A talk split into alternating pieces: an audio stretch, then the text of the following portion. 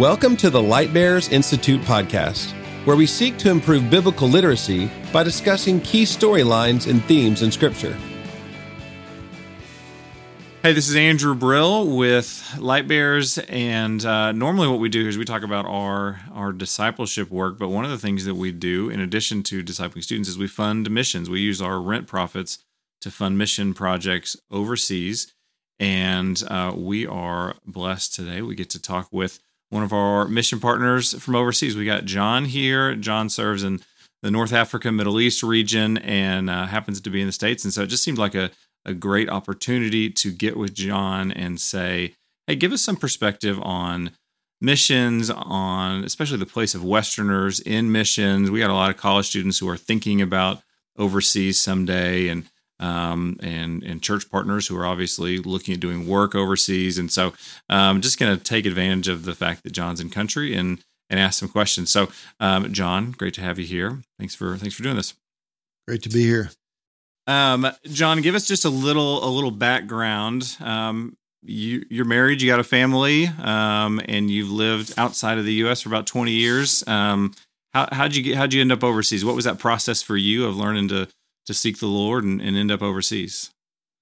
Well, you know, it's a, a, series of events over over many years, and maybe at the time didn't realize that the Lord was uh, directing us. But in hindsight, you can see what He was doing. Uh, when I was in college, um, I received a, a, pamphlet called Frontier Missions Update, and uh, I didn't order it, or I wasn't a member of anything. But I think we know where that came from. The Lord was uh, trying to get it across to us that there was need out there. And this, because this pamphlet talked about unreached people groups, a group of people speaking the same language, sharing the same culture in a given area who had never heard the gospel, had no gospel witness among them or the word of God among them for them to hear. And uh, that blew my mind because I was used to, you know, living in the Bible Belt where uh, everybody heard if you knocked on a door, they'd say, "Oh, I'm a member of First Baptist somewhere," that kind of thing. Uh, so it kind of blew my mind. And I didn't act on it at that time, but I never forgot it. So that later on, uh, when I was in uh, uh, seminary, uh, we started to learn more about unreached people groups. And of course, I remember that term and began to actually pray for specific unreached people groups. And uh, the Lord sort of narrowed it down for us uh, as time went by uh, specifically to a people group uh, where we serve now. Um, I mean, there's so many out there, but he has a specific plan for you and the trajectory of your life to intersect with someone who is lost in this world. Yeah. And, you know, a lot of our, I mean, we do our work with college students. So a lot of these college students are at the point of saying, you know what's it what's there for me after college? What do i do? Do i go to more school? And and some not all but some are considering moving overseas and serving in a in a missions context. What's you know you're in these situations sometimes where you're talking with college students. What's your what's your advice to those who are considering is this something that the lord uh, might have for me? What's your advice to the person in that situation? Well i never received a lightning bolt revelation from the lord about anything that he directed me to do in my life. It's more like things grew on me, like the idea grew on me. He would he would plant the seed of the idea uh, through something like that Frontier Missions Update pamphlet. Um, he would uh, lead us uh, through uh, showing us things through circumstances or through uh, meeting people or becoming aware of something. Um, so, so I guess my advice would be to look for those things, be seeking God you know, seek ye first the kingdom of God and all and His righteousness, and all these things will be added to you. So, uh, if if uh, we're having the mind of Christ and and uh, praying and seeking Him, He's going to show you the things. Uh, but don't look for the lightning bolt. Look for the little things uh, that come in front of you, and and don't be um, distracted by those either, because not everything that passes in front of you is something that you need to necessarily uh, pay attention or direct your life according to it. But the Lord shows you. I think, and, and, there's an inner peace that happens, but we've got to be ready for it and seeking it. And in my the early years, uh, when I was in high school, I wasn't really seeking the Lord. I was a believer, but I wasn't looking for those things. I wasn't looking for His will and and so I didn't see it. So I think my process was somewhat delayed. But at the end of the day, the Lord uh, uh, He directs us. He has a process, and uh, we don't miss out. It sounds like at the same time what you're saying is the idea of seeking the Lord for your future is not absent from your personal holiness and sanctification. You know, it's exactly you know to be seeking the Lord for your direction. You also need to be following Him in the day to day, moment by moment. I know you and I talked talked about that a little bit, but it sounds. I mean, I'm assuming you'd agree with that based on what you're saying. Yeah, because even things like when I was in uh, after I graduated from high school, I was working as a lifeguard, and when I was sitting there in the chair, uh, I was reading a book called Brother Andrew, God's Smuggler. While being very focused on the people swimming. Of course, of course. yes, yeah. and, uh, you know, Brother Andrew uh, was a guy who smuggled Bibles into Russia. And uh, I never dreamed that I'd be doing something like that one day. Uh, but, uh, you know, I wasn't thinking all about missions at that point, but God used that to plant a seed. So it's over a period of time that we discover his will, but we got to be paying attention. Just for clarity's sake for our listeners, my name is Andrew, totally different guy. I was never a part of smuggling Bibles into into Russia. Just I just want to make sure that we're clear on that one, folks. Um, John, when we um, when we've talked, one of the things we've talked about is, yeah, college students they have a lot of different skill sets. They have a lot of different things they do.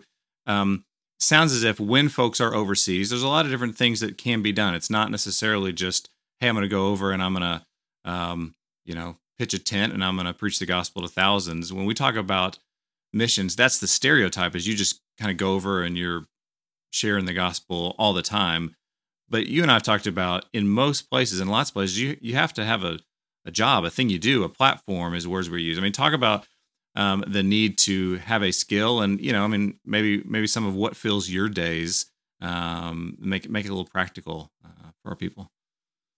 In the 1040 window uh, most of the opportunities to go where people have not had a chance to hear the gospel uh, that uh, between the 10th and 40th uh, parallels um, uh, the person who wants to go there can't get a visa as a missionary. Um, in those countries, either because they're Muslim countries or for other political reasons. So the person needs to uh, have a job, and but it's not just the person needs to have a job to get in the country. Uh, the person uh, has an opportunity to reach people through that job or platform. A platform is not something you hide under; it's something you launch from, so that uh, whatever your skills are, uh, whatever your training is, uh, can be used as an engineer, nurse, um, a social worker, whatever it is uh, that you've um, have your degree in or have some experience in or or heading toward that uh, career path, uh, it's going to be needed. It's going to be used. God uses everything, um, every experience that He's allowed you to have in your life. He will use it. Interesting. You know, we were talking yesterday some about about uh, Daniel. Well, you could look at Daniel and say his his platform was that of a government employee. You know, exactly. when he is in exile, that's his job. He's serving as a government employee, and the he launches out his ministry from that, and opportunities come up, um, and he's faithful to, to offer up that witness. And so, I think that's that's a great point to say. Platforms are something that you use to launch out your ministry. Um, that can be a wide variety of things, and ideally something that brings you contact with people.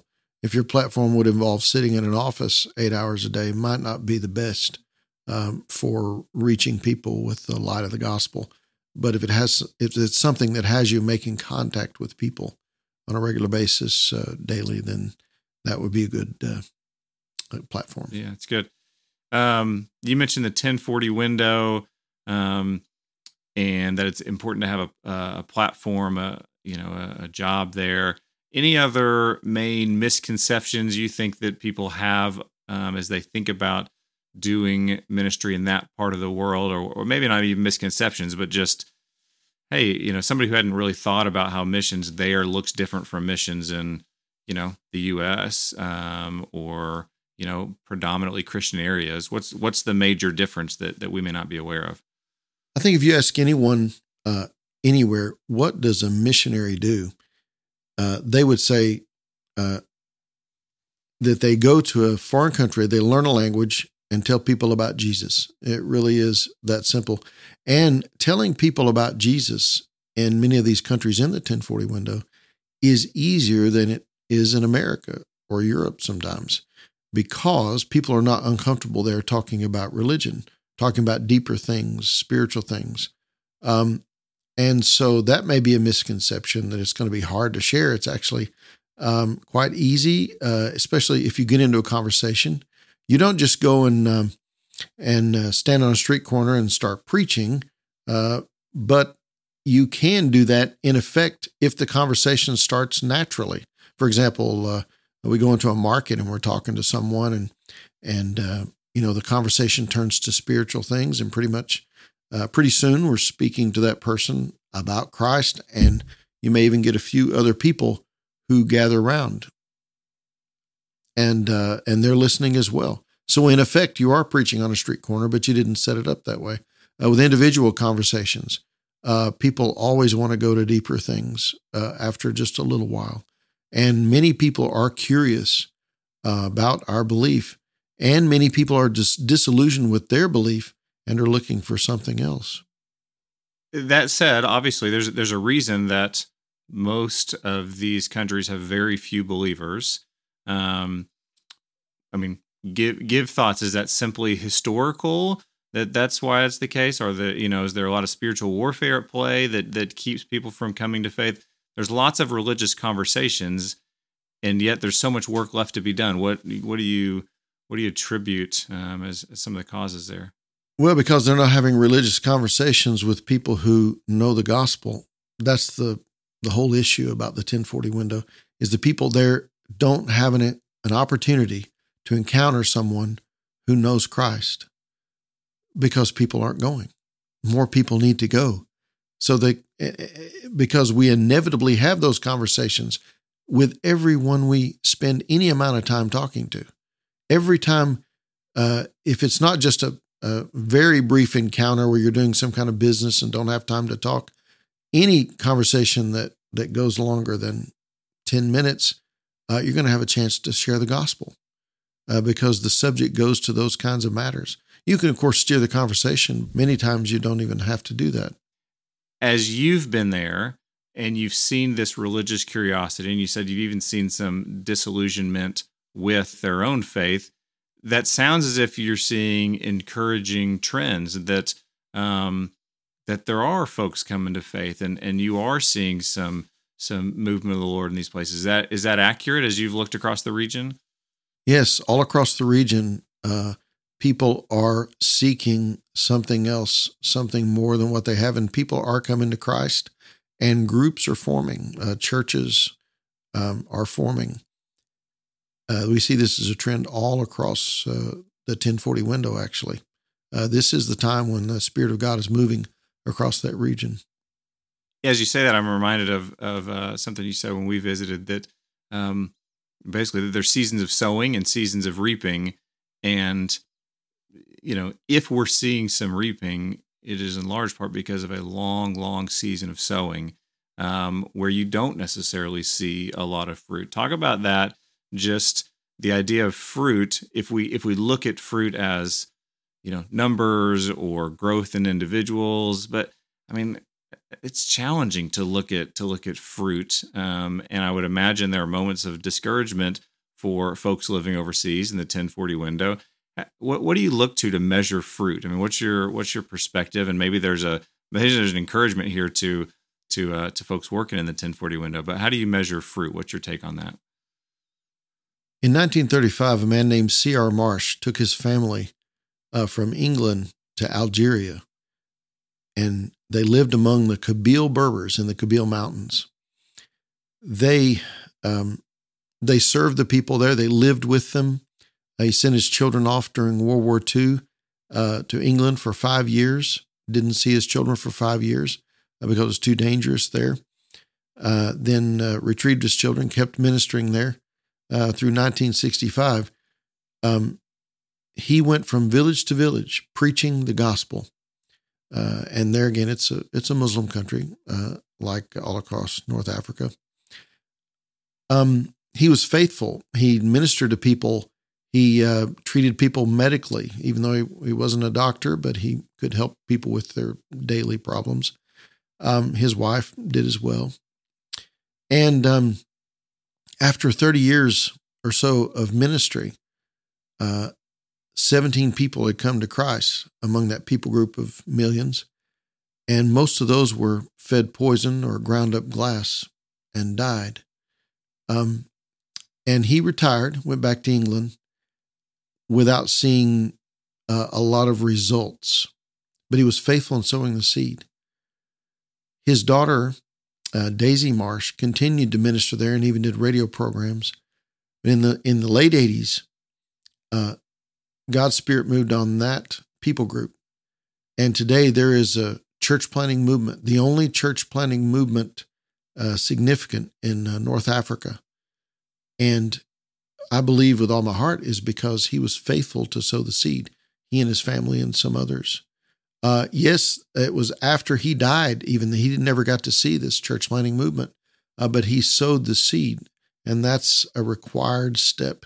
And we don't know. Uh, that's why the fruit of our labors is not uh, a church planting movement or people. Uh, although the only fruit required of us is the fruit uh, described in Galatians 5, uh, the fruit of the Spirit. Uh, obviously, we're to be busy and at work, but uh, the fruit is God's fruit. It's not fruit that we bring through our efforts. All that's required of us is to be faithful and obedient. I think of uh, 1 Corinthians I think it's 15, where Paul talks about if the resurrection didn't happen, we're to be we're to, to be the most pitied among among all men. And so you look at somebody like a C.R. Marsh and you say, if this isn't true, he's thrown his life away. He's he's I mean, he's moved to another country. He's lost five years with his kids, all those sorts of things. But he said, what's more valuable is what I can't see, and it's what's it's what's on the other what's on the other side. And so it's just powerful and challenging example of faith there to say there's very tangible. I'm giving up this because I think that is more valuable, um, even if you don't see the proof of it moment by moment. So that's uh, I think that's that may have been the story. I bet it is that you um, that you shared when I was with you, and I remember that one. That one stuck with me. So, um, let's talk about let's talk about um, your work in connection with light bearers just a little bit. Um, I, I know this, but but uh, fill us in. How how do we connect originally? How did Lightbearers connect with with your work originally, John? Well, I met uh, Kevin at a uh, a meeting, a North African consultation, and uh, was immediately impressed impressed with his spirit, his description of what you guys were doing, and uh, in making disciples and um, making people aware of uh, missions and supporting missions. Um, then uh, we had um, uh, a group uh, come over, including Kevin and uh, you and some others, and we just had a great time. And I was very encouraged personally. Um, then over the years, we've had this relationship, and it's been great. Um, I love encouraging students.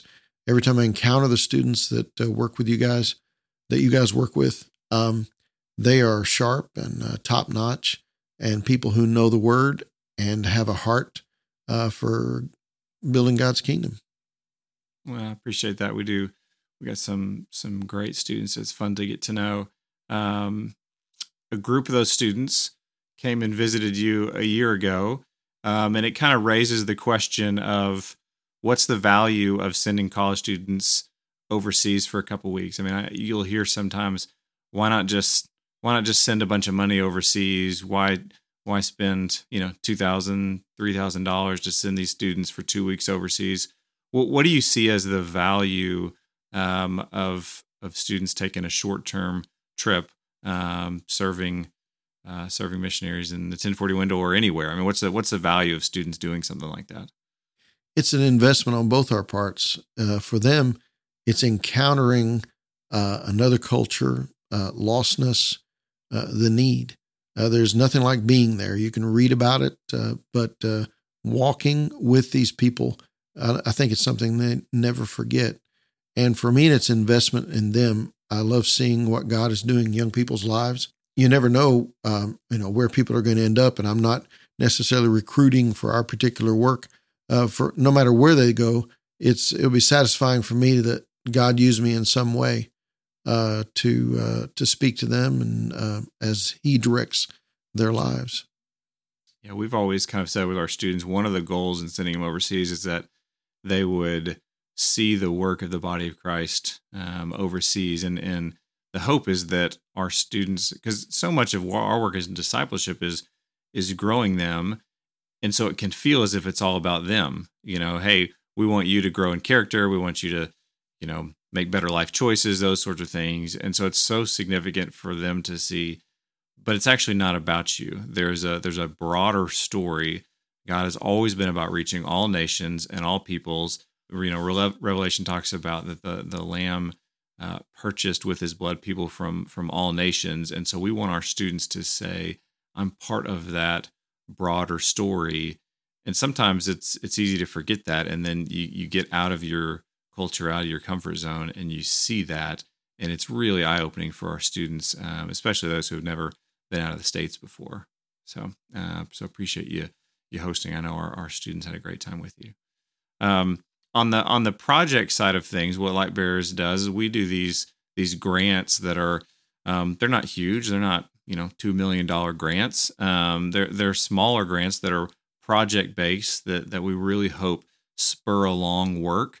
Um, you know, as somebody who who lives overseas, what's the what's the place of grants like that? Um, what's the place of you know five, ten, fifteen thousand dollar grants. What what what good is something like that going to do when the need is so so great in these places? Well, our work is made up of lots of um, small uh, projects uh, regarding our platform work, and and then there are things like translation that really just uh, sometimes just require a, a, a, not too large amount uh, to get that particular project done. Uh, for example, uh, a translation project for a year might need you know five to ten thousand dollars. Um, a well project could be four or five thousand dollars, sometimes less. And and there's a there's a large impact with that, uh, a significant impact. And the time you spend with those people in a in a even in a well project or something, we've seen people come to Christ through a, just recently a well project. Um, that we did in the mountains, and we had a uh, a new believer to manage that project, and his wife came to Christ, and then another couple in the village where they were doing the project came to Christ um, through their light.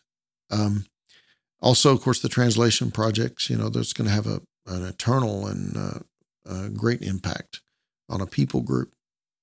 When you say translation projects, um, you know, give us some picture of the scope. I mean, those are that's not as easy as uh, picking up a book and putting it in Google Translate. I mean, it's a multi-year process. Give us some idea of the scope of what, when we say translation work, what's included in that. Yeah, translation of the whole Bible can take many years. That's why we break it down into smaller projects. Okay, we're going to do um, you know, the Gospels, or we're going to do Luke and then be able to get the Jesus film from that. Uh, in many people groups where there is no Word of God, usually the first thing they do is Luke, because the the script of the Jesus film is uh, mostly Luke, is based on Luke, and um, well, it is the Word of God. It's it's pretty much straight from Luke, n- not the entire thing, but uh, um, you know the, what carries the story through. And um and then so that would be like one project or the jesus film you know recording that audio and putting it with the video would be a project. If you break it down like that bite-sized pieces uh, it's doable uh, we sometimes don't think about well what is the cost to get in the entire word of god we just try to do segments uh, and then use that immediately. I was going to say, as you get the Gospel of Luke done, for example, mm-hmm. you're putting that into into work immediately, sharing that with people. Yes, and start conversation. Print it, uh, record it, audio. Uh, give people the audio. They li- can listen to it on their telephones. Uh, eventually, uh, put the audio with the Jesus film with the video, and so that people can watch that. Cool. Well, um, one last question. Um, since we're talking about Scripture, Um, I'd love to just ask you, you know, as somebody who's been overseas for for a while now, um, I know the scripture is a is a big deal to you. It's something sustaining to you. What what's some scripture that has kept you going? Has has either either sustained you or been kind of the vision in front of you that's kept you that's kept you focused? Are there one or two that come to mind you'd love to share with our group? Well, Romans chapter 10, you know, verse 13, for all who call upon the name of the Lord shall be saved. But what does it say right after that in verse 14? How can they call on the one of whom they have not heard? And how can they hear unless someone preach to them? And how can they preach unless they are sent? How beautiful are the feet of those who bring good news. And what that scripture says to me is that a mighty God who could put a neon sign in the sky simultaneously throughout the world, say, I'm God, I sent my son Jesus, believe in him and be saved, doesn't choose to do it that way, but rather chooses to use weak, fallible human beings like us to carry out his most important task. And if we don't go, they won't know.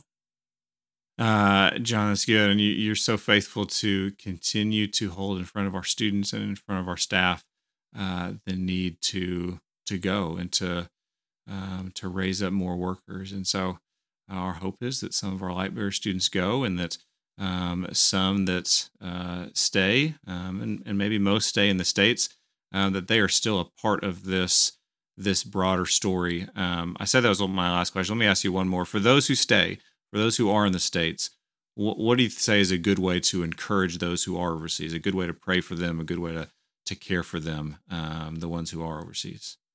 Well, uh, part of the scripture I just shared was, How can they preach unless they are sent? That's an extremely important element. Uh, like, in other words, I've gone, but I can't go unless someone sends me. I believe that's the local church, but it's also the body of Christ at large uh, when you guys come over there and have walked with me, that's been encouraging. You guys, even though you weren't around when we went in the first place, you're a part of the sending because you're encouraging us and supporting us and uh, being a part of what we do.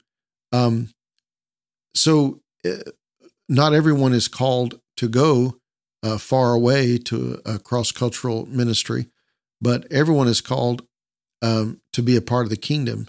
And so, uh, a consciousness of what is going on, what God's doing around the world is important in supporting that.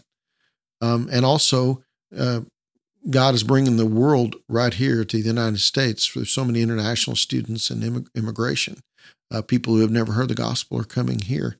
So just being aware of our surroundings and uh, uh not being asleep and just, uh, you know, uh, asleep in the light, you know, in the church, but being aware of lostness wherever it is. It's good.